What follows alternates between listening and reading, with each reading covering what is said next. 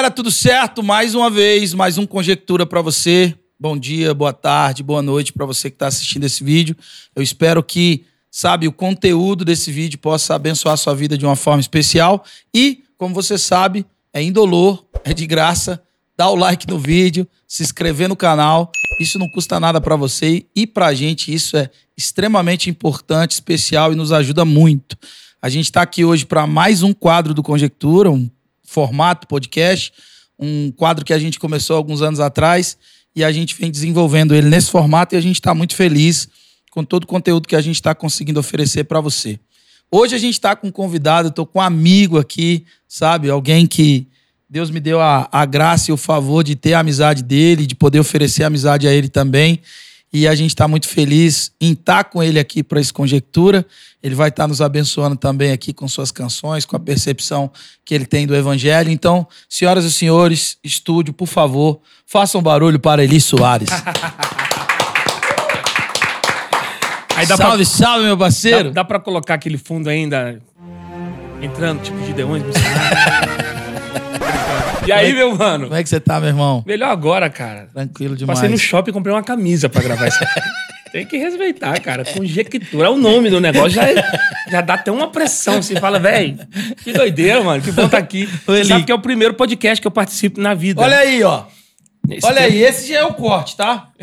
Esse é o primeiro podcast. Como assim? O ganhador do Grammy Latino. É, o primeiro podcast que o cara participa. Mas presta atenção, depende da perspectiva que você olhe isso. Mano, se não me chamaram até hoje. Não. não significa que eu não tenho nada pra falar. Não te chamaram porque é o seguinte: o Eli é a pessoa mais discreta que eu conheço. Na dele, mineirinho. Vai, vai comendo mingau onde o mingau tá fresco, tá frio. Eli, fala de você. Eu sei que todo mundo te conhece, você dispensa apresentação, mas fala um pouco de você quem é o Eli, o marido da Kay, enfim, eu conheço, mas eu queria que a galera soubesse Vambora. um pouco de você. Cara, mineiro, filho da dona Cristina, do seu Amarildo, casado com a Késia, pai do Azaf, da Sarinha, apaixonado pelo, pelo Evangelho, apaixonado pelas coisas de Deus, alguém que precisa melhorar todos os dias. Me ajuda. Só ele mesmo. E, cara, alguém que tem, tem aprendido a viver dia após dia, entendendo a dependência, assim. Quanto mais eu caminho, mais eu vejo que eu preciso de Deus. Que se não fosse Jesus na minha caminhada, provavelmente não ia sobrar nada. Ele é a melhor parte em mim. Glória a Deus. E alguém que ama a vida, cara. Tô aprendendo a lidar com isso. Sim. Aprendendo a viver da melhor maneira possível. Entendendo o valor dos relacionamentos, entendendo o valor daquilo que é essencial. É um cara que ama música, que tem a música como uma forma de expressão para a vida. Não é simplesmente cantar, é, é a minha comunicação mesmo. Minha música é a, a música para mim é uma via de mão única assim. Além de, além de tocar, cantar, que a gente já sabe que você toca e canta pra caramba, ah, ele também faz churrasco, isso é um assunto que a gente vai ah, levantar, uma bola que a gente vai levantar. Mas, mas Eli, você é o cara que escuta música também pra caramba? Tipo, entra no carro já bota música, tá em casa já bota música, tipo. Talvez seja estranho. Ou você gosta do silênciozão? Eu gosto do silêncio. Você gosta? Por exemplo, quando eu estou dirigindo, ou eu estou ouvindo música, ou ouço, um, enfim, uma palavra, um podcast. Mas se a gente estivesse conversando aqui, não estivesse gravando, eu, eu não ia querer uma música aqui de fundo. Sim. Eu não sou esse tipo de cara. A Kézia, minha esposa, tudo que ela faz, ela já faz com música. Você cuida das crianças, prepara as crianças para a escola, tem música. Se ela está fazendo comida, tem música. Se ela está ajeitando a casa, tem música. Eu já não consigo. Tem hora que eu preciso mesmo do silêncio, e o silêncio fala muito comigo. A música, a gente parece que nesse, gente que é extremamente tá criando o tempo inteiro, parece que a música ela gera um tipo de desconcentração, né? Tal. Você fica muito concentrado naquilo que Eu... tá rolando na música. É isso. E você acaba perdendo esse senso e, de produção. E, cara, e pode ser qualquer música. Pode ser qualquer música, qualquer batida. Eu já, eu já, já tenho poder para me desconcentrar. É, eu vi o Danilo Gentili falando uma coisa agora, a gente já entra no, na vertente do nosso assunto de hoje, mas eu vi ele falando uma coisa muito legal. Ele estava na casa dele e ele falou: por que, que a minha casa é tão organizada, né? Porque eu não. Por que, que, eu, por que, que é tudo tão organizado aqui em casa? Aí ele chegou à conclusão. Ele disse que gente muito criativa precisa ter tudo organizado aqui fora. Sabe? Porque a gente está criando internamente o tempo inteiro. Se a gente ficar preocupado em organizar as coisas aqui fora, a gente perde esse poder criativo interno. Então tudo precisa estar tão arrumado. Então é extremamente detalhista, é extremamente criterioso.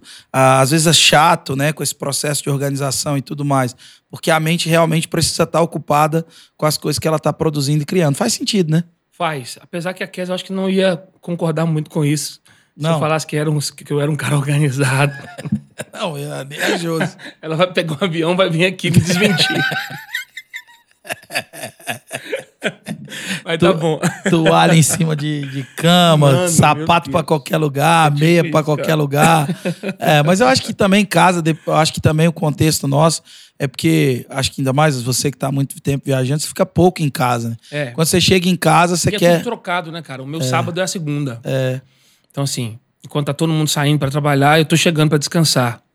Então, é, é, as crianças mesmo. é, eu sou muito noturno, sempre fui muito noturno. As crianças acabaram pagando o preço por isso. Se tornaram noturnas também. Agora a gente está remodelando isso, reorganizando as coisas, tentando fazer com que as crianças durmam mais cedo. Mas é um desafio, cara, porque a vida da estrada acaba desconfigurando esse, esse, esse mindset normal, né, cara, da vida. É diferente. Então, a, a- nossa vida é muito dinâmica lá em casa. Às vezes eu tô assim, a Kézia fala, amor, pega o carro, vamos para São Paulo amanhã, vamos ficar lá três dias.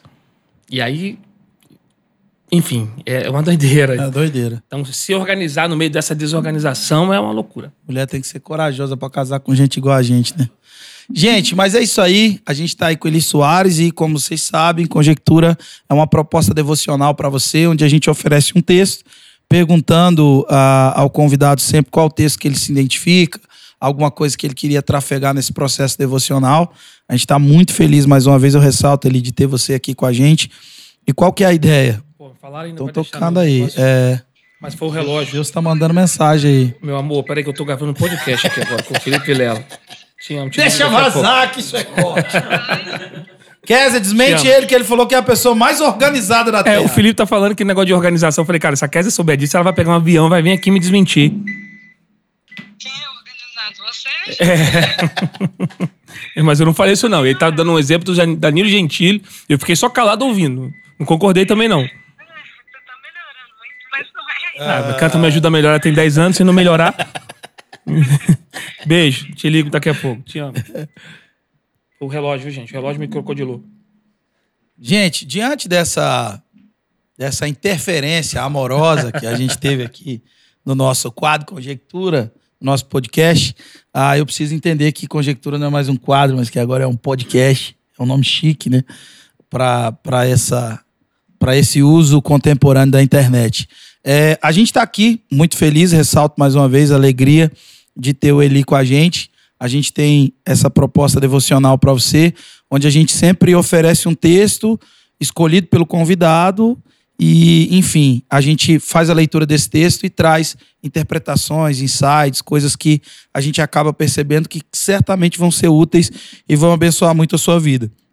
O texto escolhido pelo nosso querido Eli Soares foi Mateus capítulo 14, 22 a 36, no episódio em que Jesus se aparece andando sobre as águas e que Pedro anda sobre as águas. Vou à leitura então, Eli, e já te passo a bola para a gente poder falar um pouco desse texto e desenvolver a nossa conversa, o nosso encontro a partir desse texto. Mateus capítulo 14, 22 a 36, está aparecendo aqui na sua tela. Logo em seguida, Jesus insistiu com os discípulos para que entrassem no barco e fossem adiante dele para o outro lado, enquanto ele despedia a multidão. Tendo despedido a multidão, subiu sozinho a um monte para orar. Ao anoitecer, ali estava sozinho. Mas o barco já estava consideravelmente distante da terra. Fustigado pelas ondas, porque o vento soprava contra ele, alta madrugada, Jesus dirigiu-se a eles andando sobre o mar. Quando o viram andando sobre o mar, ficaram aterrorizados e disseram: É um fantasma! E gritaram de medo. Mas Jesus imediatamente lhes disse: Coragem, sou eu, não tenham medo. Senhor, disse Pedro, se és tu, manda-me ir ao teu encontro por sobre as águas. Venha. respondeu ele. Então Pedro saiu do barco, andou sobre as águas e foi na direção de Jesus. Mas quando reparou no vento, ficou com medo e, começando a afundar, gritou: Senhor, salva-me. Imediatamente Jesus estendeu a mão e o segurou e disse: Homem de pequena fé, por que você duvidou? Quando entraram no barco, o vento cessou. Que texto, né? É, cara, Que texto. é muito forte. Eli, quais as suas. A sua, o que você compreende desse texto? Por que, que esse texto é tão aceso dentro do seu espírito? E o que, que você pode trazer para a gente de, de, de, enfim, de insights nesse Cara, texto vamos aí? lá. As músicas, antes de se transformarem em músicas, são sempre Pensamentos. né? pensamentos. Aconteceu a mesma coisa com a música A Mesa, enfim, tem toda uma narrativa que constrói essa, essa frase, porque uma frase, às vezes, abre o caminho para um, pra um mundo dentro do, do texto, né, cara? Eu tô vivendo exatamente isso aqui com essa passagem. Vou gravar no vídeo agora uma música que fala sobre esse episódio. Jesus no meio do mar pedindo Das inéditas ou da. das inéditas Que legal. das inéditas. E eu tô mergulhado nesse texto, cara. E há algumas semanas já, isso tem falado muito comigo. Quando você falou, pô, um texto, eu falei, cara, talvez é a primeira vez que eu falo disso assim. Mas é porque tá queimando dentro de mim mesmo. Essa história começa um pouco antes. Jesus tá o dia inteiro Curando, e curando, tocando gente. enfim, exercendo o propósito dele. E os discípulos o acompanhando. No final do dia, os discípulos perguntam para Jesus: Jesus, vamos ter que dar de comer para o povo. A gente também tá com fome. E aí, Jesus fala: dá de comer. Aí imagina o primeiro bug aqui da história. Os caras falam: poxa, a gente também tá com fome. A gente também não tem o que comer. Jesus está pedindo para a gente alimentar a multidão. Já imagino a crise. Jesus, peraí. A gente também tá com fome. E aí, cara, eu entendo que vai ter algumas vezes na nossa vida que a gente vai falar sobre as nossas necessidades com Deus. Primeiro, ele vai mostrar que tem gente com necessidades maiores. Depois, ele vai falar para nós darmos de comer. Tem hora que você vai estar com fome e vai ter que servir quem está com mais fome que você. Mesmo com fome, você vai ter que ter o que, pra, o, o que dar. E esse é um desafio diário nosso. Porque a gente sempre gosta de colocar preço, valor na dor das pessoas e tentar mensurar o que o outro está passando, baseado na nossa própria perspectiva. Quando, na verdade, aqui Jesus está falando para eles: olha, dá, dá eles de comer também. Mesmo você sentindo fome, vai ter hora que você vai ter que alimentar outras pessoas. Ninguém é pobre que não tenha nada para dar, né? Maravilhoso isso. Ninguém é tão pobre o suficiente a ponto de não ter nada para dar. E aí, cara, começa aqui. Os discípulos estavam o dia inteiro naquele mesmo contexto. Jesus dispensa a multidão, mas não dispensa os discípulos. Depois do milagre da multiplicação, Jesus fala: vamos para o outro lado. Outro bug. Cara, a gente tá aqui o dia inteiro. Não é possível. E eles remaram 5 a 6 quilômetros. Cara, a gente Em tá aqui o dia inteiro, esse cara tá mandando a gente atravessar pro outro lado. Por quê? Porque existem coisas que, cara, não tem a ver com. com- não tem a ver se é, se é, é pecado, se é certo. Existem coisas que Deus vai exigir de você que Ele não exige de todo mundo. Isso é pela proximidade. Isso é pela relaciona, pelo relacionamento. Jesus não pediu que a multidão fosse pro outro lado, ele pediu para os discípulos irem. E ele meio que deu uma empurrada nos discípulos para irem. Eu acredito que aquele ambiente estava tão confortável. É o ambiente da selfie, é o ambiente do cara, do hype, né? do hype, né? Porque, de certa forma, o ministério de Jesus era um ministério famoso e respingava em quem estava do lado de Jesus, né? Você tá ali do lado de um Jesus que multiplica pão, que cura enfermo, que toca os doentes. E você, ó, eu tô aqui, ó. Ô, sou discípulo. É, quero estar perto. né, Uai, cara? tanta gente queria estar perto de Jesus, É. ele escolheu 12, eu sou um dos 12 escolhidos. É. Não, e detalhe, Jesus não vai com eles a primeiro momento. Eles atravessam sozinhos. Jesus vai orar. Então, tipo assim, cara, peraí. Ele pediu pra mim algo que ele não pede pra todo mundo. Porque na nossa caminhada, cara, vai ter horas que que Jesus vai pedir algumas coisas de você que ele não pede para todo mundo. Cara, e o que Jesus orou nesse monte, né, cara? Cara, que loucura, né, cara? Loucura. Depois de ter todo o êxito, toda a fama, Jesus Sozinho. tira os discípulos do hype, mas ele também sai do hype Sim. e diz: Eu vou pro monte orar. E a capacidade de Jesus de lidar com a solitude, né, cara? Entendendo que é necessário momentos com muita gente, mas Sem música, né? é necessário um momento Pausa também é ministério. né? pausa também é música. E aí, cara, imagino a cabeça dos discípulos. Cara, o que tá passando na cabeça de Jesus agora? A gente tá indo e aí começa a história. Eles vão pro mar e aí uma grande tempestade assola e aí a gente pensa, cara, os caras estavam com Jesus, estão debaixo de uma palavra de Jesus, estão ali por obediência a Jesus e agora tem que lidar com uma tempestade. A gente pensa que toda tempestade não É é, o fim. proveniente de Jesus. É.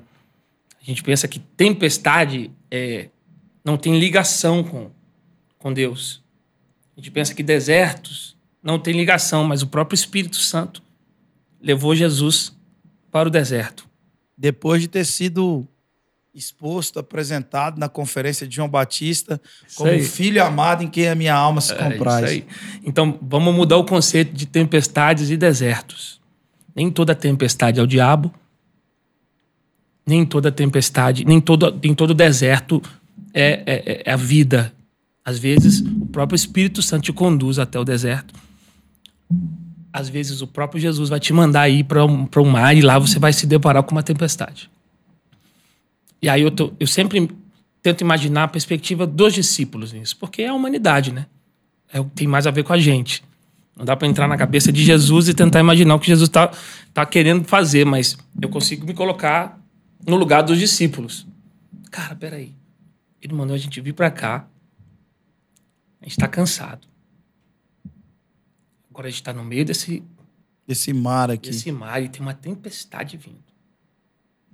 Cara, qual é o propósito de Jesus nisso? E a Bíblia fala que eles estavam apavorados em função da tempestade. Jesus resolve ir ao encontro deles.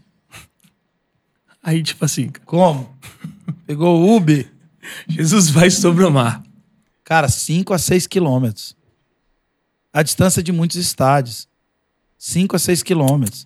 Eu fico imaginando o rolê, a troca de ideia. Vamos conjecturar aqui agora. Os caras falando assim: Você viu lá? Viu o quê, rapaz? Tá doido? Não, tu, tu, tu viu lá? Tu viu o quê, rapaz? Não, tem um negócio vindo ali. Tem, não, tá maluco. E aí, de repente, aquele negócio começa a se aproximar. A ponto de se confundir com um fantasma. Mas, cara, peraí. Os discípulos tinham um relacionamento com Jesus, conheciam Jesus. E mesmo assim o confundiram com um fantasma. Ficaram com medo.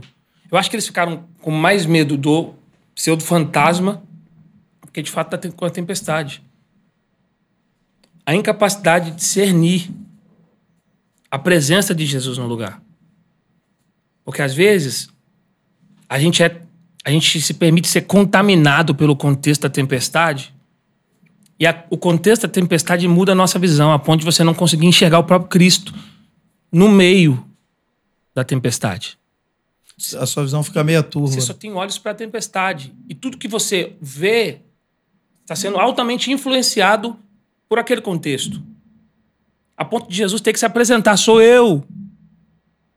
Cara, eu não sei qual, qual é o tempo de caminhada deles com Eu- Jesus eu até gosto, ali. Eu gosto da palavra imediatamente. Essa palavra imediatamente aparece aqui duas vezes, né? Ela aparece, mas quando reparou no. é, aqui, ó, quer ver, ó? Quando viram andando sobre o mar, ficaram, versículo 26, ficaram aterrorizados. É um fantasma e gritaram de medo. Mas Jesus imediatamente lhes disse: Sou eu. E ali tem, cara, tem. Tá explícito duas condições ali. Cara, tá o contexto da tempestade e tá a solução para aquela, aquela tempestade, mas eles preferem valorizar mais o contexto da tempestade do que a solução. É como se tudo que eles vissem ali tivesse sido altamente influenciado pelo contexto, pelo ambiente onde a geografia que eles se encontravam. Mas a gente tem essa mania, a gente tem a mania do, do- de olhar para o ruim. A gente tem a mania de valorizar a desgraça, valorizar o problema, valorizar o, o- a, a- a tragédia. Lembra de Agar no deserto? Né? chorando, porque a Bíblia fala que ela ficou um tiro de flecha do menino. E ela tinha certeza que quando o ódio secasse, o menino ia morrer de sede. Mas a Bíblia fala que Deus ouviu o choro do menino e apareceu para Agar. Opa, Deus ouve o choro do menino, não aparece para o menino. Deus viu o choro do menino, mas apareceu para Agar. Aí o anjo, na verdade, o anjo, o anjo pergunta: por que você está chorando, mulher? Aí ela, imagino, conjecturando, cheia de Noia, paranoia. ah, vai acabar, eu vou morrer, vai dar tudo errado. Aí o anjo fala: olha pro lado. Tinha uma fonte do lado dela. Aquela fonte não brotou ali instantaneamente. Já estava. É o olhar dela que estava no lugar errado. O olhar dela estava para a morte, o olhar dela estava no deserto, o olhar dela estava. O menino, quando, quando faltar a água no odre, esse menino vai morrer de sede. Ela fica um tiro de flecha, ela não consegue olhar para o lado e entender, cara, tinha uma fonte do lado dela. A mesma coisa nos discípulos aqui, cara. Eles estão tão focados na tempestade e no barulho das ondas e, e- e no medo e na aflição que eles são incapazes de olhar para o próprio Jesus que está no, no contexto. Jesus aparece, cara. Poxa, eles tinham acabado de provar de uma, de uma multiplicação de pães e peixes. Cara, de, de verdade, é sobrenatural Jesus andando sobre as águas? De fato, é muito. Mas para os discípulos, Que estavam acostumados a ver cama descendo pelo telhado e o cara ser curado. Cara. Mas mesmo assim, eles não conseguem discernir. E ficam apavorados. E aqui eu vejo duas tempestades. Primeiro, a tempestade externa. Depois, a tempestade interna. Primeiro, a tempestade do mar. Depois, a tempestade dentro deles. E Jesus acalma as duas tempestades. Porque essa primeira, ei, tem de bom ânimo. Jesus Sou tá- eu. Jesus está al- acalmando a tempestade interna. do- Imediatamente. imediatamente. Imagina que quando eles ouvem a voz, é como se uma, uma chave tivesse ligado e um clarão aparecido. Eu acho que a resposta imediatamente era até Jesus prevendo algum tipo de reação. Eles pulando no mar, eles saindo do barco. Porque agora eles estavam com medo é, muito mais. A, a presença de Jesus causa espanto para quem está enxergando Jesus através da ótica da tempestade, né? Sim. Se você enxerga tudo pela ótica da tempestade, de uma circunstância, essa tempestade Jesus faz parte da tempestade. ela pode estar fora de você, mas não pode estar dentro. O exemplo disso, eu até falo de um nível de fé, existe uma outra tempestade que eles enfrentam, mas que Jesus não está andando, está dormindo na proa do barco. Então, existe uma fé que acalma a tempestade, mas existe uma fé que te ajuda a dormir em meio a ela. Ok. Eu Até porque se essa tempestade interna não for aquietada, você pode viver uma, uma paz externa. Mas se você tiver uma tempestade interna, é o suficiente para você Você vai olhar tudo a partir da ótica dela, né? sempre. Diferente de quando você tem uma paz interna e aí você tá, você tá pronto para passar por qualquer tempestade externa. É, existe uma- uma- um exemplo clássico aí para o que você está falando. Lembra que Sansão matou mil homens com a queixada de jumento? Cara, imagina a cena de um cara matando mil homens com a queixada de jumento, mano. Cara, imagina, um filme. O cara pega um crânio de um jumento e começa a enfiar aquele osso no pescoço, na garganta, na cabeça, arrancar braço, arrancar perna. Aí logo em seguida, a Bíblia diz que Sansão estava morrendo de sede. Ou seja, um cara que tem um nível de, de vitória, de êxito numa batalha tão sangrenta, tão cruel, tá morrendo de sede.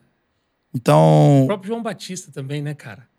Que, que- que anunciou Jesus como, como Messias, como Messias. Cordeiro de Deus, que Tempo o depois tem dúvida. É. E manda perguntar se era ele mesmo. Que a gente é assim, cara. Essa inconstância fala sobre a gente. Fala sobre a nossa humanidade. E, aí, e é por isso que eu sou apaixonado por Pedro, cara. Porque Pedro somos nós, cara. É. Mais do que qualquer outro personagem. Talvez um personagem que eu me identifique muito nessa história Me toda. identifico muito. É Pedro. Cara, Pedro é, é porque é a gente. É a nossa inconstância, é a nossa incredulidade, é a nossa teimosia. E é quem Deus usa, né? E é quem Deus usa. Enfim, Pedro se manifesta falando nele aí, né? Jesus fala, sou eu. Pedro fala, não. Se é tu mesmo, me manda aí sobre as águas. Cara, mas sabe o que que eu acredito? Jesus fala, vem, e ele vai. Porque Pedro não anda sobre o mar. Pedro anda sobre a palavra de Jesus. Sim. A palavra de Jesus é o suficiente para segurar os pés de Pedro ali Pedro não afundar. Mas acontece uma coisa. Pedro começa a olhar para a tempestade. A base dele deixa de ser a palavra de Jesus e ele começa a voltar os olhos de novo para a tempestade. O que, que acontece? Ele afunda. Aí Jesus fala assim: homem de pequena fé. Aí eu buguei, mano. Eu falo: não, cara, não é de pequena fé, porque eu não entraria nesse barco. Eu não andaria. Ele não sei quantos passos ele deu, mas ele já andou. Jesus está falando: é homem de pequena fé, mas o cara já andou. Nenhum outro discípulo teve a coragem que ele teve, teve a fé que ele teve para andar. Jesus foi no, foi no meio do caminho que ele afundou, mas ele já tinha andado. Sabe o que Deus falou comigo? A fé tem que ser um ato constante. A sua fé de 30 minutos atrás não te resolve agora. A sua fé de ontem não te resolve agora. A sua fé de- do ano passado não vai te sustentar hoje. Porque a fé é um ato diário. A fé é um ato constante. Não adianta ter fé e usar essa fé de 30 minutos atrás. Eu preciso ter fé agora. A cada passo é um passo de fé. Amém. A cada passo é um passo, é um desafio e eu, eu, vou, eu vou caminhando sobre a palavra de Jesus. A, a fé é a minha bússola nisso tudo. Quando Pedro tira os olhos de Jesus, quando ele deixa de andar sobre a palavra de Jesus, ele começa a afundar. Jesus fala, cara, você é um homem de pouca fé. Teve medo. né? Teve medo. Na verdade, todo mundo vai ter medo. A diferença do medroso e do corajoso é uma só. O medroso, ele vê o medo e ele recua. Ele se torna refém. O corajoso vê o medo da mesma forma que o medroso viu, mas a diferença é que ele não se torna refém do medo. Ele enfrenta o medo. Ambos têm medo. Todo mundo vai ter medo. A diferença do corajoso e a diferença do medroso é que o corajoso enfrenta o medo. Não é que o corajoso não sente medo. Todo mundo sente medo, cara. A nossa diferença é como nós enfrentamos o medo. Isso muda todas as regras do jogo. E eu acho que Pedro, ele, ele ultrapassa o primeiro nível do medo, né? Porque há dois níveis de medo aqui. O medo de estar no barco e achar que Jesus é o fantasma. E todo mundo ficou com aquele medo.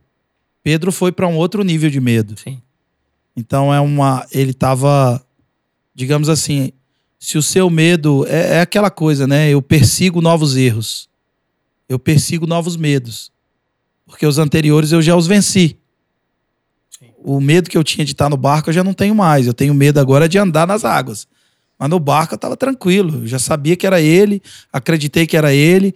Então eu acho que. A fase está resolvida. É, eu resolvi a primeira fase do medo. Agora eu tô lidando com outros medos, eu tô lidando com outros desafios. Tem uma versão muito interessante que diz que Pedro, vendo que o vento era contrário, olhou para si próxima. Opa, e teve medo. Eu gosto dessa versão. muito bom isso. Olhando para si. Porque eu entendo o seguinte, Eli, não sei se faz sentido para ti. Que a gente nunca vai estar pronto para andar onde Jesus nos chamou para andar. Não é sobre a gente. Algumas pessoas perguntam, pastor, o senhor prega tudo que o senhor, o senhor vive tudo que o senhor prega? Eu digo, rapaz, o que eu prego é muito maior que eu. Eu prego. E me esforço e corro atrás para viver o que eu prego. Porque o que eu prego é maior. Então, se eu for olhar para mim, eu não tenho a menor condição de ser pastor. Se você for olhar para você, para o seu passado, para o seu histórico, para as dificuldades enfrentadas, para as limitações que você tem agora, você jamais vai estar pronto para andar no que Deus te chamou para andar. É. Então, o vento contrário, ele nos faz olhar para as nossas imperfeições e se entregar a elas, para os nossos medos e se entregar a eles. Então, Automaticamente a gente deixa de olhar para Jesus. eu né? preciso olhar para quem me chamou. É isso. Eu preciso olhar para quem está me convidando para ir. Eu preciso olhar para quem disse vem. Tipo, Deus não escolhe gente gente perfeita, ele toma para ele, como fez com Enoque. Ele envia os Pedro, os Abraão, os Moisés, os, os, os Davi. Os próprios discípulos, né, cara? A chamada de. Só fio cada um desencapado. é só tranqueira. Só fio desencapado. cara, mas eu amo isso em Jesus. Porque talvez ele vê o futuro onde ninguém vê. Deus escreve certo com gente torta. com gente torta. Imagina Jesus falando pro, pro, pro aquele cego de nascença que dentro dele havia uma obra. Imagina aquele cara ouvindo isso. Um cara que nasceu rejeitado aos olhos da sociedade, alguém amaldiçoado. Jesus fala: não, dentro dele existe uma obra. Jesus está vendo naquele cara o que ninguém via, o que nem ele mesmo via a respeito de si. Jesus viu, é isso que eu amo no Evangelho. O Evangelho dá destino Eu usei uma frase pessoas. que você falou lá na sua casa, aqui, no dia que eu fui falar sobre geração, você falou sobre ah, as pessoas queriam trazer ele de volta para o passado. Quem pecou, este os teus pais. Lembra na Sim. madrugada a gente conversando Lembro. lá na tua mesa? Você falou que ah, Jesus está sempre, é, os religiosos estão sempre nos trazendo para trás, nos fazendo buscar um culpado para os problemas de agora. E Jesus está sempre dizendo: não, os problemas de agora são para que a glória de Deus seja manifesta. E ele te empurra para frente. Enquanto querem te arrastar para trás, Jesus está dizendo: não, os filhos dos seus filhos serão abençoados. A gente se preocupa muito com a maldição hereditária. É, A gente se preocupa muito do que veio de por trás, de trás, de lá de trás dos antepassados. Mas a gente não se preocupa, às vezes, com as maldições atuais. A gente se preocupa muito com as maldições de ontem, de, de séculos atrás. Mas a gente não se preocupa daquilo que está diante de nós, nas nossas mãos. Existem coisas que precisam ser cortadas, partindo do princípio de culturas, pensamentos. O que Jesus está dizendo ali é, cara, se existia alguma coisa antes existia até o momento em que eu chego na história. Porque a partir de agora não existe mais. Eu estou aqui exatamente para isso, para quebrar toda a conexão com o passado, toda a maldição hereditária. Se existia, existia até a minha chegada. Não foi ele que pecou, nem os pais, nem os avós. Isso aqui é uma obra que, quando se manifestar, vai glorificar o nome de Deus. E aí, o lindo é que Jesus tem a, a, a- capacidade de enxergar em nós uma obra que às vezes a gente nem a, nem a gente sabe o que é. Às vezes nem a gente sabe do que se trata, mas ela está ali. Quando ela se manifestar, ela vai glorificar o nome de Deus. amém. É lindo, cara, porque a gente sempre tem, a gente sempre tem que estar pronto para o próximo nível, mano. A gente sempre tem que estar pronto para o próximo passo. Pedro teve a coragem para sair do barco, mas não teve a coragem para continuar andando sobre as águas. E aí, cara, ter coragem para continuar é tão importante quanto ter coragem de dar o primeiro passo. Porque o começo é difícil, cara. Agora, continuar a caminhada, que é o grande desafio. É. Mas graças a Deus que Jesus que Jesus está no contexto. Graças a Deus que Jesus está no barco. Por quê? A Bíblia fala que Jesus toma Pedro pela mão Imediatamente. imediatamente. É a segunda vez que a palavra aparece. Imediatamente. E os dois caminham juntos para o barco. E sabe o que acontece? Quando Jesus chega no barco, a tempestade acaba. É lindo, né? Não fala nada. Tem hora, irmão, que a gente só precisa ter Jesus no barco. Cara, eu gosto da, da- eu gosto da, da fala do Brunão, da música deles. A tempestade é você. Aí nesse texto, o que dá a entender é que a tempestade era Jesus, né? Jesus estava andando sobre o mar e aquela tempestade, teoricamente, era ele. E até porque, para Jesus estar andando sobre o mar, pensa, onde Jesus pisava não havia tempestade. Ele estava andando no meio do mar. Então, eu imagino assim, Jesus entrando aonde Jesus está. A geografia de Jesus não pode existir tempestade. Quando ele entra no barco, a tempestade cessa. Às vezes a gente vê Jesus do lado de fora o tempo inteiro. A gente acena para Jesus, a gente até conversa com ele, mas a gente não convida nunca Jesus para estar no nosso barco. E existem tempestades na nossa vida que só vão embora, irmão, quando Jesus entrar. Você vai tentar tudo quanto é jeito, você vai você vai buscar todas as alternativas possíveis, mas as, as, as tempestades da vida só vão embora quando Jesus estiver presente. O problema é que ninguém quer a presença. A gente às vezes quer o hype, a gente, a gente, a gente quer só o barulho Continuar lá na multidão. que é o movimento. Só que, cara, multidão. A multidão não sabia quem era Jesus. A multidão não conhecia Jesus. Pedro pergunta, né? Jesus pergunta para Pedro: Pedro, quem a multidão pensa que eu sou? Jesus. É, vai ser logo na sequência aqui. É isso aí. Logo na sequência do texto, É Mateus capítulo 16, eles vão para Cesareia de Filipe. Jesus faz essa pergunta, né? É até um- uma, uma das coisas que eu estou pregando aqui, e o background é esse texto. Cesareia de Filipe era a capital romana em Israel. Então, ninguém podia ser venerado a não ser o imperador. Quando Jesus pergunta, Jesus era uma pessoa pública. Imagina quantas pessoas ao redor de Jesus, uma escolta romana sempre ali, chefes da sinagoga sempre ali, não havia nenhum tipo de outra distração, jogos online, redes sociais, não havia, não havia nenhuma outra, nenhum outro tipo de, de, digamos assim, Jesus, embora fosse o verdadeiro, é, a verdade revelada, encarnada, para muitos Jesus era uma espécie de entretenimento Sim. porque era onde tem uma multidão seguindo a multidão só para ver onde aquela multidão vai. É isso aí. É o efeito manada. E gente que conhece, gente que sabia sobre Jesus, que conhecia Jesus através de experiências de outras pessoas, Sim. gente que não tinha nenhuma experiência pessoal com ele. E olha a preocupação de Jesus em querer saber de quem andava com ele, se essas pessoas sabiam de fato quem ele era. É. E aí, o que, que as pessoas estão falando no TikTok, no Instagram, no Big Brother, no. no- E o que, que as pessoas dizem que eu sou? Mas eu vejo a pergunta da seguinte maneira: o que Jesus queria saber era o quanto da opinião pública estava presente na interpretação dos discípulos acerca de quem ele era. Ao quanto do evangelho do Big Brother está presente na sua vida para nortear a sua interpretação acerca de quem eu sou. Ah, não vou falar nomes aqui, né? Mas, mas, mas vou colocar. ah, mas assim, o quanto do evangelho da fulana, da Beltrana, da Ciclana, é esse evangelho de facilidade, essa coisa, essa coisa. ah, A ah, conveniência, né? é, entendeu? O evangelho da convênio. Quanto desse evangelho está presente na maneira como vocês me enxergam? Ou seja, o que, que eles estão falando que eu sou? Agora, veja bem, não podia haver nenhum tipo de louvor atribuído a alguém que não fosse o imperador romano. Era Cesareia de Filipe. Filipe era filho de um imperador morto. O, o imperador que morria se tornava um deus. Então Filipe era filho de um imperador, ele era filho de um deus. Então, quem é, quem é Filipe? Filho de um deus. Ou seja, filho de um imperador que morreu. Aí quando Jesus volta a essa pergunta, tá aí Pedro de novo, né? O, o cara, né? Era arriscado dizer isso. Sim.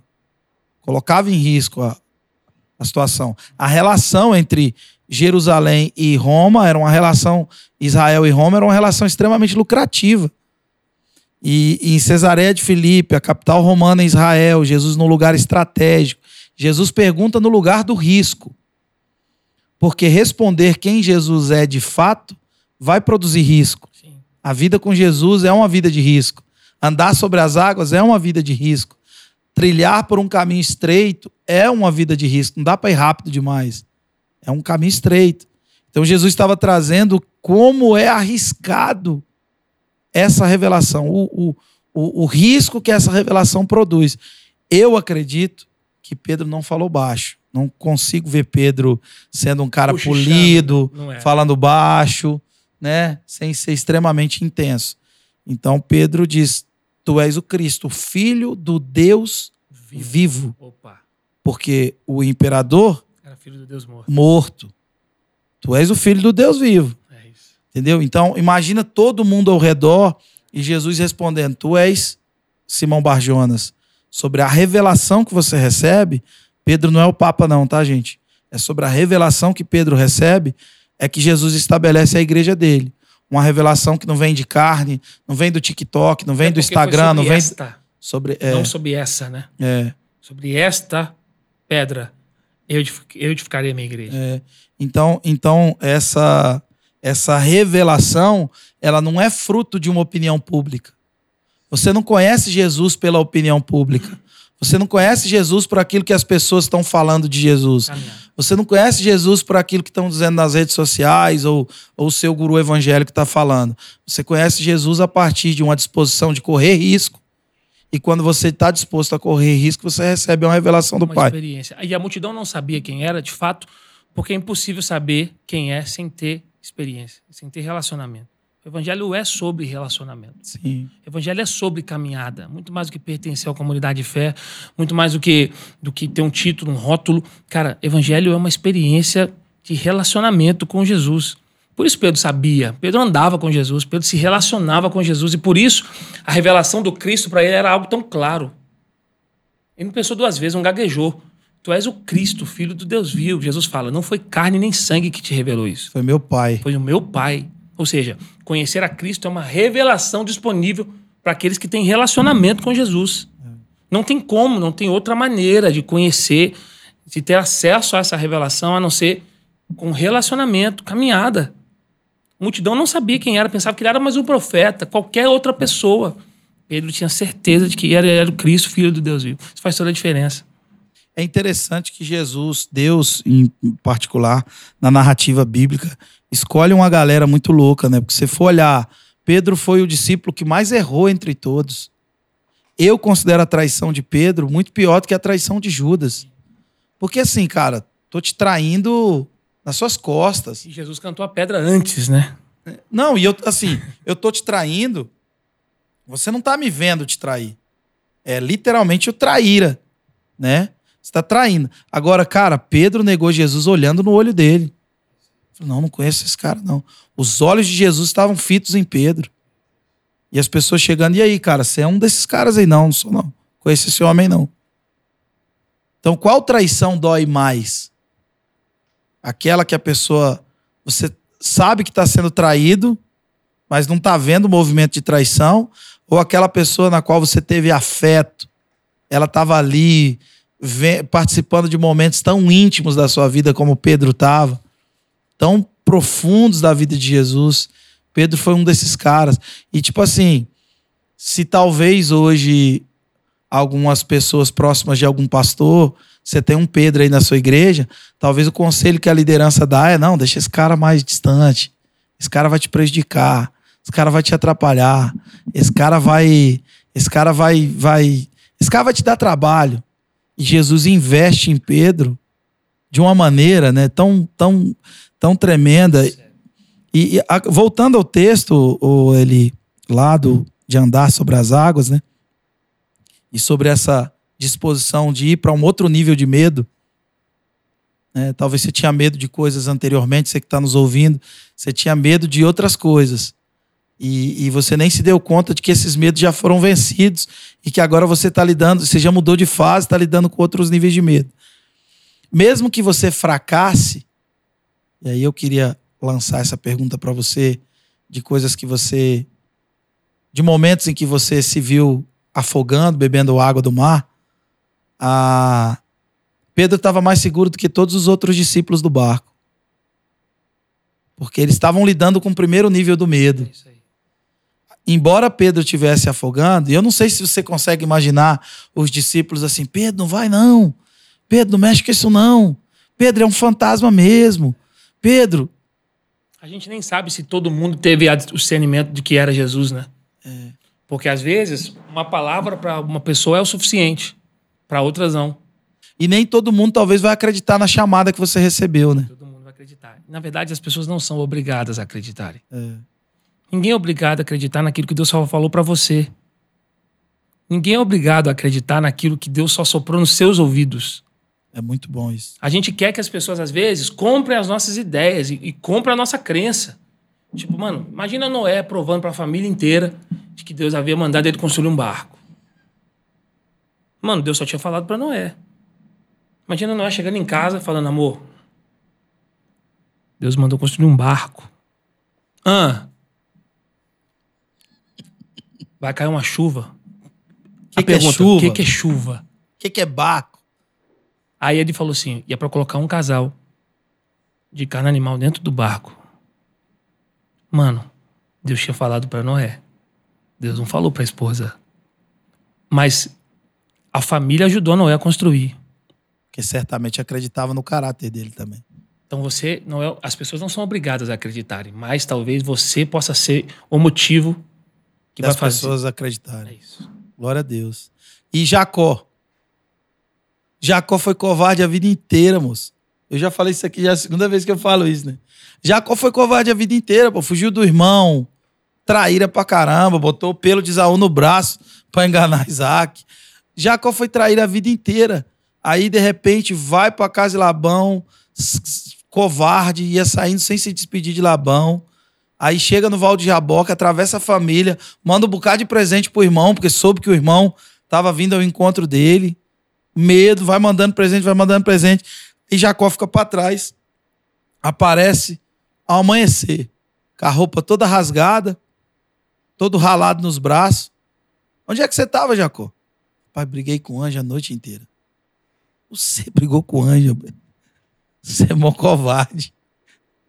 Se eu já aparecesse pra você, você ia sair correndo, cara. Rapaz, assim? você brigar com o anjo. Não, é verdade, eu briguei com o anjo a, noite inteira. E por que, que você tá mancando, todo sujo? Você tomou foi cachaça, rapaz. Você se perdeu aí, rapaz. Você é medroso. Não, lutei com o anjo a, a noite inteira. E o que que o anjo falou pra você? Falou, disse que agora eu não sou mais enganador. Eu sou um príncipe. Sou príncipe de Deus. Rapaz, ninguém filmou. Não tem testemunha. Não tem ninguém. Eu vou mancar pra sempre. E outra coisa, vocês agora não são só hebreu, não. Vocês são israelita. Porque o processo individual que eu vivi vai nortear não só a minha vida, mas a nação toda. Nosso povo agora é parte de uma nação que eu represento. Cara, como é que todo mundo acredita num cara que era que antes do Val de Jabó, que era um enganador, mano? é. Ninguém filmou, ninguém registrou, cara. De fato, as pessoas não têm a obrigação de acreditarem, cara. É o Agora, a par- processo que a vai. partir de você, você pode ser o canal que vai fazer aquelas pessoas acreditarem. Ou não. Fato. Imagina Abraão falando Ou pra, não. Abraão falando pra, Sara, amor, Vambora. vamos ter que matar o menino. Cara, Abraão, peraí. É o filho da minha velhice. É uma promessa de Deus. Agora eu tenho que matar. Uma jornada de três dias. Todo mundo acha que o Monte Moriá estava do outro lado da rua. Abraão andou três dias com esse barulho. Ou seja, olha que isso. Andar três dias é sustentar, é sustentar a tua resposta. Sabe aquela coisa que você diz não ou diz sim, mas aqui de cinco minutos você tá puf, mudando de ideia? Não, cara. Mais difícil do que dar uma palavra é sustentar a palavra. Mais difícil do que obedecer uma vez, a primeira, é obedecer na caminhada E continuar ouvindo. e continuar ouvindo. Porque se Abraão não continuou ouvindo, ele matava o filho. Opa, Você tem que ouvir, conhecer e prosseguir em conhecê-lo. Ouvir e continuar ouvindo. é isso. Senão você mete o cutelo no filho. Mas assim, Eli, vamos transferir isso para o Eli Soares, né? Ah, para o para o compositor de uma música que todo mundo canta em momentos de aflição, dor, angústia. Ninguém canta Me Ajuda a Melhorar alegre. Ninguém canta a- Me Ajuda a Melhorar quando tá prosperando. Tá, o casamento tá maravilhoso. Você sabe disso, né? É uma música que, tipo assim, que, que é uma música que, tipo, normalmente, como diz Rubem Alves, ostra feliz não faz pérola, né? Você não fez essa música rindo pra, pra... É, Os momentos em que você tava se afundando como Pedro e que você viu a mão de Deus te tirando e que as pessoas duvidaram do seu chamado, duvidaram daquilo que você ouviu, duvidaram daquilo que você se tornaria, porque junto com afogar-se, junto com se afogar, a- vem consequentemente as dúvidas, né? Você acredita que todos os discípulos estavam torcendo para aquela jornada de Pedro dar certo? Já tinha ali um conflito entre eles. Quem sentaria do lado direito, do lado esquerdo? Certamente, três anos e meio andando junto ali, irmão. É, é um Big Brother, né? Se a caminhada de Jesus, de fato, foi para aflorar essa humanidade mesmo, provavelmente ele lidou com problemas cotidianos, né? Nossa, ordinários ali de, de, de, de- Com certeza ele Com lidou com, certeza. com- com a disputa, com a autoafirmação. Imagina um discípulo querendo chegar e querer arrotar alguma coisa. Pô, ontem eu estava com Jesus e ele me falou isso. Querendo cavar algum tipo de... de benef- de, de exclusividade. privilégio, exclusividade. É isso aí com Jesus. Então, isso é um fato. Tanto, cara, que você concorda que, os, que todos estavam no mesmo contexto, Mas só Pedro teve coragem de ir para o próximo nível. Você concorda comigo que é mais fácil pensar que os 12 deveriam estar na água? Os, do, os 12 estavam, cara, expostos ao mesmo nível. Os 12 estavam expostos ao mesmo ambiente. Estavam dentro do barco. Com medo. Com medo. Não era mais fácil todo mundo pegar na mão um do outro e falar, cara, vamos junto? Por que só Pedro foi? Não era mais fácil, cara, quer saber? Se for afundar, vai afundar todo mundo. Vamos embora, vamos acreditar junto? Cara, porque nem todo mundo. Ali se dava, completo, era tão. Às vezes nem todo mundo teve acesso à revelação, ao que estava acontecendo. Talvez nem todo mundo viu Jesus. Ou então alguém que dissesse, eu vou com Pedro. Se a decisão de Pedro fosse uma unanimidade entre é todos, né? Não era. Com certeza era a, a, é a minoria. É. Pedro foi a minoria ali, porque foi sozinho. Deus não faz acepção de pessoa, mas faz de atitude, né? Claro. Só Pedro andou. É. Ah, é? Peraí. E Pedro foi o único corajoso? Então, o resto dos discípulos vão contar. Cara, Pedro andou. Pedro vai ser o único que vai falar: Eu andei. Muda tudo. Muda tudo. Se todos nós que estamos aqui dizéssemos assim, cara, o Vilela andou sobre as águas. É diferente ouvir o testemunho na sua perspectiva. Eu andei sobre as águas. Ou seja, o que Jesus estava dando ali para os discípulos é para cada um ter um testemunho para contar. E eu acho que talvez o fato de Pedro ter se afogado um pouquinho ali até protege o coração dele para não falar eu andei sobre as águas. Sim. Com tanto. Sim, sim, sim. Dizendo eu sou o cara, eu sou o bambambam da bala chita. É, não, você andou, eu andei, cara, mas assim, em dados momentos da minha vida eu. E homem de pouca fé, cara. Eu sou. Pra mim é uma loucura, porque se Pedro era de pouca fé, e os discípulos? E os outros? Se Jesus chamou Pedro, que andou, sobre o homem de pouca fé, qual era o pensamento de Jesus a respeito dos outros que ficaram no barco? Que nem coragem de entrar no mar tiveram. Já teve alguns momentos assim que você ouviu essa chamada, saiu para viver isso, teve a dúvida de muita gente e de repente se viu bebendo água do mar? Cara, o ministério ele é feito de é, é dinâmico, né? O ministério é uma dinâmica muito louca. Altos e baixos. Mas a saída do barco é talvez o momento mais difícil. Tanto que todo mundo ali só teve um com coragem suficiente. Quem sai também tem medo, né? Quem sai também só tem finge medo. que tem coragem e vai, né? Ou enfrenta, né? Ou pelo menos enfrenta. Ou pelo menos é um pouquinho mais forte do que os outros. Então o ministério e a caminhada com Deus, Deus sempre vai ter águas profundas. Deus sempre vai ter um próximo nível. Deus sempre vai ter um, uma próxima estação. Mas isso está ligado intrinsecamente com a nossa coragem de, de, de avançar. E aí você se submete a novos medos. São novos níveis. Quanto mais você caminha, mais Deus se revela. Pô, você falou uma frase uma vez que eu guardei e falo isso nas minhas ministrações. O caminho que se percorre é tão importante quanto o lugar que se chega. Ou até mais, né? Ou até mais, porque o caminho te Jesus prepara é o lugar. caminho, né? O caminho te prepara para o lugar. Não adianta nada ter um lugar e não ter o preparo para estar no lugar. É o caminho que te prepara. Então, ele é o caminho, ele é o Deus no caminho.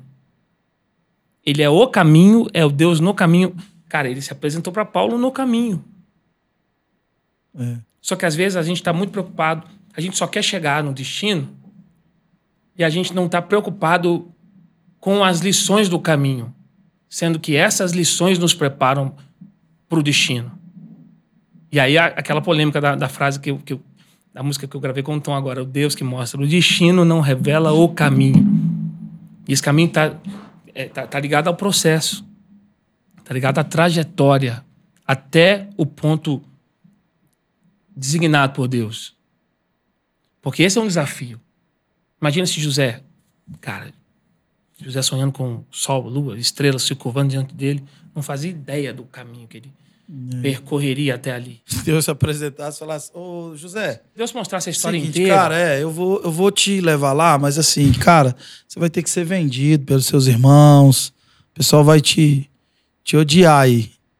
E aí vão te jogar numa cisterna, vão te vender. José não ia querer, mano. Eu não ia querer. Você não ia querer. Porque o destino é longe. O mais próximo que tem da gente são, são os próximos, são os passos que a gente está dando. Então, às vezes, Isso que a gente tem que saber pra onde vai, mas não pode ter pressa de chegar, né? É isso aí. É isso aí. Então, a, a- a- Pedro se, se colocou à disposição de, de, de andar no caminho até Jesus. Jesus falou, cara, vem. Pedro fala, eu vou. Na verdade, Pedro se oferece. Se é o senhor, manda que eu vá. Se eu sim- tipo assim, o bicho era doidão mesmo. É. Jesus, se é tu mesmo, fala que eu vou. Pra mim também isso muda tudo. Ele não esperou ser convidado. Ele se ofereceu. A oferta de Ana foi uma oferta, foi uma oferta voluntária.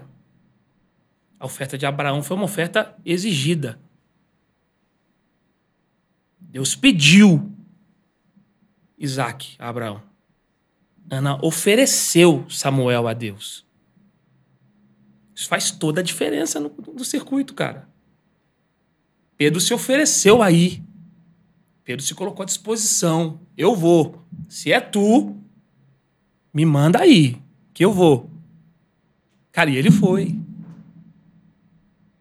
Com toda a humanidade, com todo Fragilizada. Cara, com toda a personalidade louca de Pedro, ele foi o cara que. com todos os medos, com todas as, as, as cargas. Mas mesmo você, e aí eu pergunto, né? Você falou sobre altos e baixos. é, Você se lembra de um momento assim que você diz, ah, eu tô bebendo água, cara. Me lembro. Mas de repente você olha e vê a mão de Jesus. Dá pra contar aqui pra gente? Aproveitar que é o primeiro podcast seu da vida. Há muito tempo, há uns 15 anos atrás, passei por uma situação onde todo mundo se virou contra mim. Todo mundo. E era uma situação que era difícil, era difícil para mim provar o contrário. Porque era mais fácil acreditar no que todo mundo estava falando do que de fato em mim. E eu recebi várias palavras nessa época.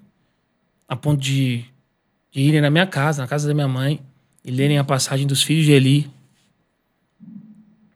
Quando ele morre, e a palavra é: se fosse a glória de Deus.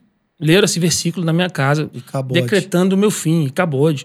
Decretando o meu fim. Olha, seu ministério começou antes. de eu ter- a frase que eu ouvi era: seu ministério acabou antes de ter começado.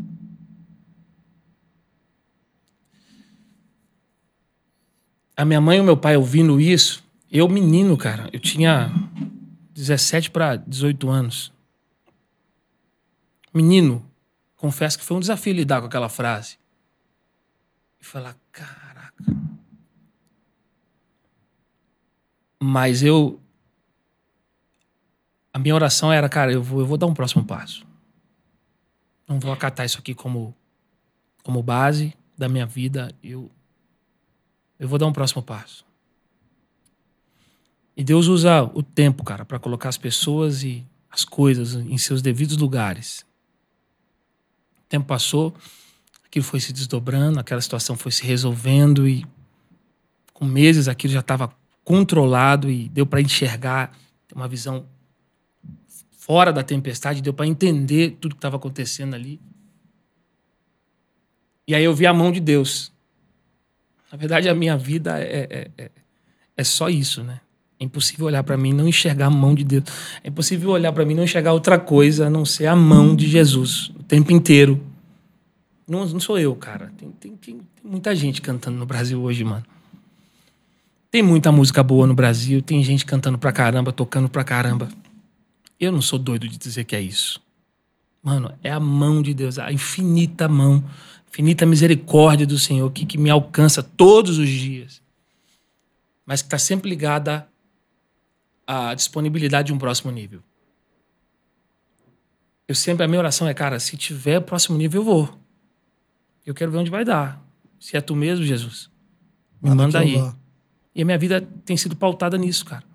Todos os meus resultados, todas as minhas conquistas, é só a consequência de um. Eu vou Falando em conquista, você me contou uma história uma vez de um violão que você comprou e aí que Deus te mandou dar. Como é que é isso? É isso. São essas loucuras, assim, que, que, que, que vai marcando a nossa Ah, vida. Conta aí, você tinha comprado um Eu violão? comprei um violão. Meu primeiro violão, mais legal, assim, pra tocar, Foi um violão que eu comprei. Ah, nem sei quantos anos atrás. Mas era um violão razoável, assim, já, já dava para tocar nas agendas e tudo, mas era um sonho para mim. Um valor muito, muito maior do que eu poderia na época. Eu lembro que eu peguei alguns cheques do meu pai. Falei, pai, vai pela fé aí. Vambora.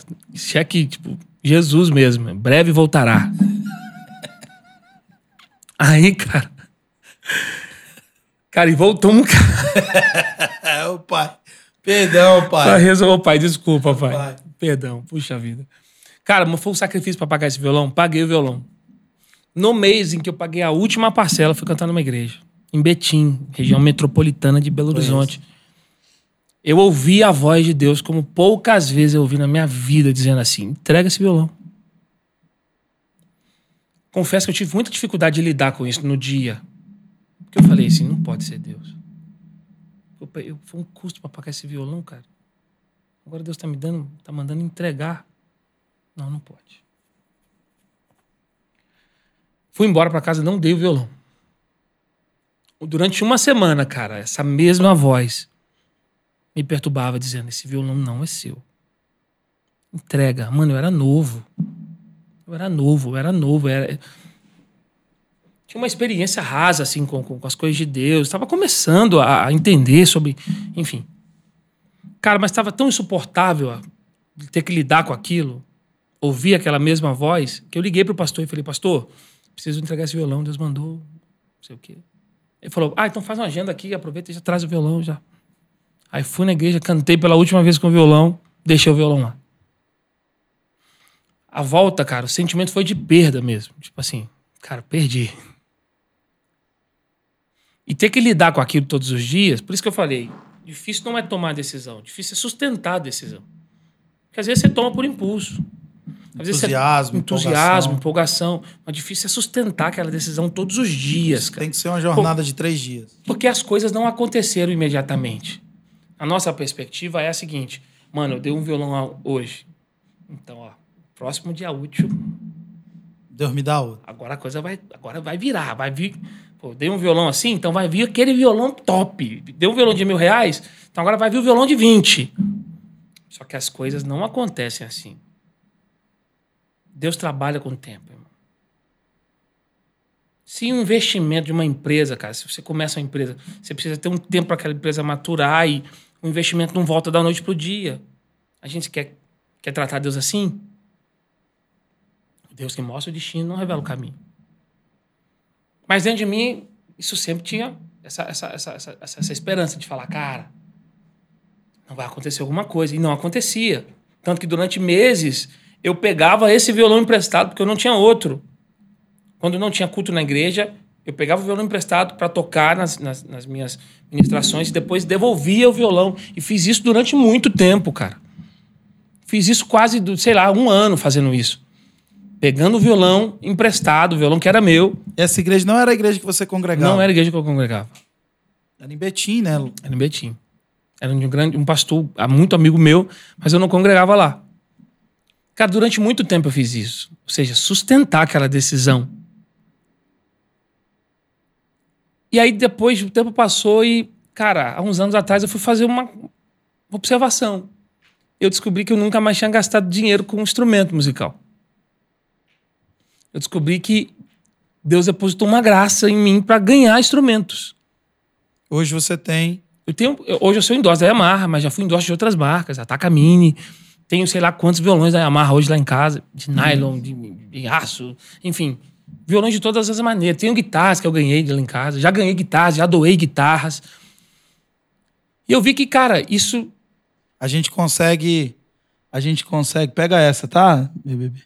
A gente consegue contar quantas sementes tem numa maçã. Mas a gente jamais vai saber quantas maçãs tem numa semente. Nunca. Não dá pra saber. A oferta sai do teu bolso, sai da tua, sai da, da, da, da tua estrutura, mas nunca mais vai sair da tua vida, né, cara? Você é refém dela, né? Você tá feliz, Eli? Com o que você tá vivendo em Deus, com o que você tá desenvolvendo para o Senhor? Como é que tá você hoje, assim? Cara, a ponto de, de verdade, não ter nem coragem pra pedir nada a Deus, assim. Quando o Senhor restaurou a sorte de Sião, eles ficaram como quem sonha. Sabe o lucro do lucro? do lucro do lucro. É, é- esse é o sentimento que eu tenho. De Deus fazer. Porque uma coisa é Deus fazer aquilo que você sonha. Outra coisa é Deus transcender isso e fazer o que você não imagina. Porque se, se o teu limite, se a tua régua, o seu sarrafo é aquilo que você sonha, cara, significa que você está limitado ali. Deus faz muito além do que a gente imagina. Então, assim, é difícil viver o que você nunca sonhou. É. É difícil lidar com aquilo que esse cara que nunca passou pela sua cabeça. E Deus é especialista em fazer isso. O meu ministério, a minha família, a minha vida hoje gira nessa perspectiva, cara. De viver o que eu nunca sonhei, o que eu nunca imaginei. Então, se eu sou feliz, cara, sou muito mais do que feliz. Eu sou alguém altamente realizado. Não pelos resultados materiais, cara, mas por porque a gente vai se tornando dia após dia na caminhada com Deus, na intimidade com Deus, no relacionamento com Ele, se sentir amado por Ele o tempo inteiro, sabe? Nos livrando daquela, daquela aquela síndrome de, de- de- do, do- do filho mais velho, né? Acho que aquilo é uma síndrome, né, cara? É. do irmão mais velho, pai, eu não- você nunca fez nada por mim. É, sempre estive aqui trabalhando e você, você nunca me olhou, você nunca fez, nunca mandou matar um bezerro para mim. Isso é uma síndrome que a, a estrutura inchada te, te torna refém disso. Mas quando você conhece de fato o amor do pai, a essência do pai, você vai se libertando disso tudo. Você vai entendendo que você tem, que você é filho, cara. E por ser filho, você é herdeiro. Por ser herdeiro, você tem acesso. Muito mais ao que o pai tem. Você tem acesso ao pai. É. Isso muda tudo. Isso muda a nossa visão a respeito do evangelho. E pródigo, eu, eu considero pródigo todo aquele que, que perde a capacidade de cair em si. Gosto muito daquela palavra que diz caindo em si. Todo mundo que perde essa capacidade de cair em si se torna pródigo. Mesmo estando dentro da casa do pai. Até porque o cara, o cara não deixou de se perder só porque estava dentro, né? É. A diferença é que um filho se perde longe e o outro filho te perde, se perde perto. Os, ambos se perderam. Ambos se perderam. Quando o menino chega para falar com o pai para tirar satisfação, o irmão mais velho significa co- cobertura, significa maturidade. Ou seja, era para estar na porta com o pai se alegrando com o retorno do, do irmão mais novo. O irmão mais velho é modelo, né? Mas quem era para estar se alegrando está indignado. Quem era para se alegrar está indignado com a volta. É, eu digo que a, a pior condição do ser humano ele, é quando a tristeza dele tem origem na alegria do outro. Não existe uma condição pior. Porque o problema dele não era não ter um cabrito, era ver o irmão que ele julgava não merecer ter. É o problema de Caim. Não é não ter Deus no culto dele, é ver Deus no culto do irmão. É isso aí. Até Sabe? porque Deus, Deus não rejeitou a oferta de Caim. Deus rejeitou Caim. É, Isso muda tudo. Muda tudo. Porque é você primeiro. é. É o teu fiz- coração primeiro. Se você fizer do jeito certo, caso Deus não vai. Deus, Deus, Deus se apresenta para ele, Deus fala com ele, né? Ele não entendeu. Deus apresenta para ele e falou assim: Caim, seu pecado jaz a porta, mas a ti cumpre dominá-lo. Ou seja, era Deus o instruindo de forma pedagógica, dizendo: Cara, eu quero aceitar teu culto. A questão é que você não entendeu. Entende? Então, assim. Caim, eu quero aceitar seu culto, mas o problema é que não dá para aceitar seu culto e não aceitar você. É, Eu preciso aceitar você para depois antes aceitar da, da, da oferta, né? Mas assim, é, até caminhando e que momento rico e precioso. Então, o fiscal tá Fala, aí, é. mandando você falar perto Eu eu vi que ele olhou para trás, eu vi só na sombra. Você fica pedindo para alinhar PA, né? Canta longe do microfone, não tem PA aqui. Entendeu, Matheus? Se orienta, viu, bebê? Mas eu aplico essa questão de que a gente estava falando, do filho pródigo, irmão mais velho, irmão mais novo, a mesma dinâmica do pastoreio de Paulo. Paulo tinha dois povos assim muito complexos a serem pastoreados. Primeiro, eram os eram os coríntios, que era uma igreja extremamente confusa e complexa, né? onde tinha um, um menino se relacionando com a madrasta, onde tinha o litígio entre os irmãos, não era mais pastor que administrava, era advogado. A ceia, eles tomavam de balde, estavam chamando Jesus de, de Genese já, né? Bêbados ali na ceia e comiam e não se preocupavam com os outros que vinham depois. Mas a igreja de Corintos, ela, de um modo geral, ela fazia errado. Paulo é tão, tão misericordioso com aquela igreja que ele escreve duas cartas para ela. E gasta um tempo discipulando aquela igreja e gerindo aquela complexidade congregacional ali, enfim, tentando dar um destino para ela. Mas Gálatas cria errado. Então, a diferença entre um filho mais novo e um filho mais velho é que um faz, o outro crê errado. Crê errado É mais perigoso. é mais doentio. É mais doentio. Porque tem gente que faz errado, tem gente que crê errado. É a diferença entre é a diferença entre Pedro e Judas. Pedro é um cara que faz errado, mas tem uma crença ajustada. Judas é um cara que faz tudo certo, mas tem uma crença completamente desajustada. É, o trabalho nosso aqui tem sido um, esse, sabe? De ajustar mais crença do que serviço. Porque não tem problema você fazer desde que você creia certo. Quem fez mais besteira, Saul ou Davi? Com certeza. Com certeza. Com certeza, Davi. Então, mas é um ajuste de crença. É. Embora Davi fizesse muitas coisas erradas ao longo da jornada, a crença dele era ajustada. E porque a crença era ajustada, o coração era, era quebrantado, o espírito era contrito. Então, quem crê errado é quem vai cauterizando a consciência, é quem vai petrificando o coração, quem vai, sabe, se anestesiando do próprio erro, quem vai se vitimizando e não vai enfrentando a- os fracassos como, como uma proposta pedagógica de Deus. Eu vejo aqueles filho, filhos ali da seguinte maneira, né? O, o filho mais velho era modelo, né? Imagina o, o irmão mais novo olhando pro irmão mais velho, tranqueira, chato pra caramba, pensando, cara, se eu ficar aqui, eu vou ficar igual você. Vou embora. Não, e a superioridade do Pegar irmão meu dinheiro e vou pro boteco. A superioridade do irmão mais velho, quando ele vai tirar satisfação com o pai, ele fala teu filho. Ele não fala meu irmão. Esse teu filho. Esse teu filho. Ou seja, ele, se ele se julgava acima de tudo e de todos. Está dizendo, esse teu filho, ou seja, não era irmão dele. Eu não sou como esses. É o Deus que é refém da minha santidade moral, né? É. Legal, mas que alegria. Coisa linda, mano. Bom Obrigado demais. pelo convite, viu? Pô, eu que Obrigado por agradeço. startar esse, essa, essa nova fase do meu ministério de podcast. Eu acho que você vai ter um podcast. Eu acho que já já é, cara, eu tô pensando nisso mesmo. vamos anunciar aqui já em primeira mão. Aqui, cara, e, vi- e ver tudo que você tá vivendo e entendendo que você é uma resposta de Deus pra essa cidade.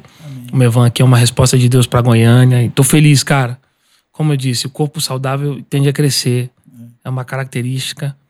E que Só vocês esperar, vivam né? coisas maiores ainda pra glória Amém. de Deus. Amém. Tô muito feliz de estar com vocês aqui hoje, poder ministrar com vocês mais uma vez. Só não pode deixar demorar tanto tempo assim pra me convidar, porque Não, convidei. pô. não, mas, Mas é a agenda. última vez que eu vim foi que dia? Não, mas aí você. Poxa. É, eu Demora vou falar não, nada, cara. não. Vou Olimpíadas? colocar aqui paralelo aqui o, É, as os cards de agenda. Aqui, ó, eu venho aqui, eu venho aqui no meu vanjim, igual as Olimpíadas, de dois em dois anos. Não, de dois. É, não, faz um ano. Faz um ano. É, ué. Você veio no aniversário de um ano. Então, igual o Brasileirão, gente. Ano. É igual a Libertadores. Ele igual o Libertadores. É, é, você é cruzeirense? Lavado e remido.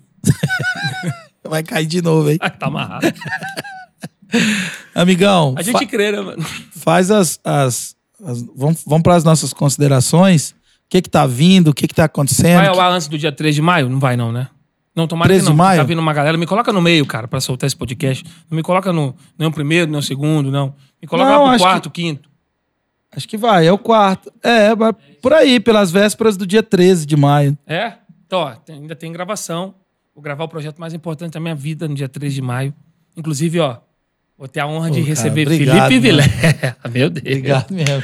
É muito forte. Que Deus me ajude. Cara, vai ser o projeto mais importante da minha vida, assim. É, reunindo tanta coisa juntas, assim.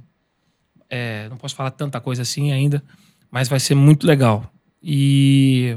Não pode falar as participações Não ainda. posso ainda. Vai ser fogo. Começa a tomar pau antes da hora. Começar a apanhar agora não dá. Mas vamos nessa. Deus é bom, cara. E estamos vivendo muita coisa boa. Deus tem feito coisas tremendas.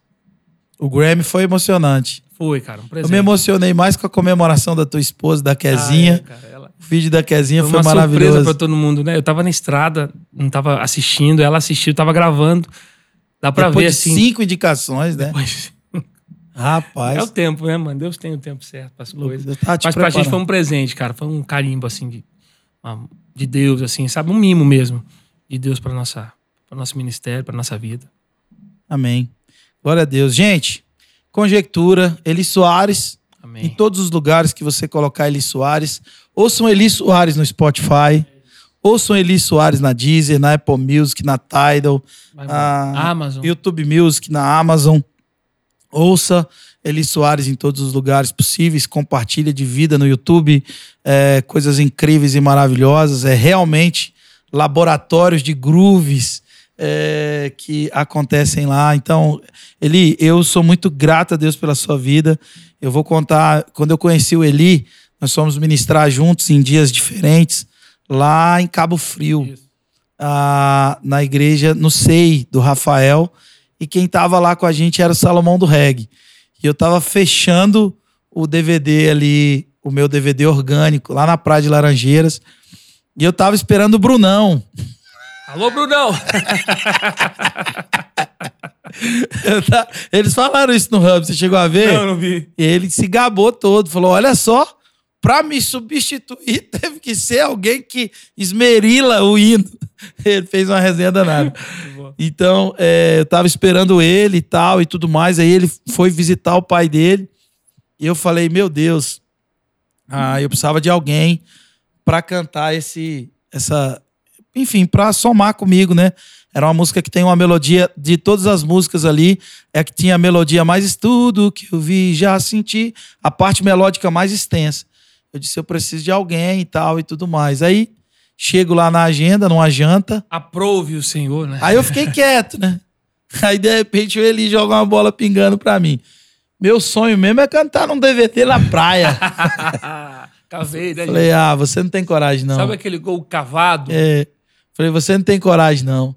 Ele falou, não tenho? Falei, não, você não tem não. Qual que é a data? Aí eu mostrei a data, nem lembro, era novembro. Aí você você teve que mudar o seu voo. Foi alguma coisa assim, eu lembro. É, não sei se era o Matheus que é junto, né? Era o Matheus. Não, era o Manu na época. Manu. Aí eu sei que você comprou tua passagem pra, pra ir lá e tal, e ficou lá com a gente. Foi muito legal. Foi muito legal e, Depois da gravação teve uma resenha muito boa. ali, muito né, cara, com a boa. galera. é, com a galera. E ali você marcou a gente ali, humildão pra caramba e tal. E feliz, mano. Feliz em te ter aqui. Obrigado, Glória- louvado seja Deus. Gente, conjectura, mais uma vez eu vou pedir pra você. Curta, compartilhe esse vídeo.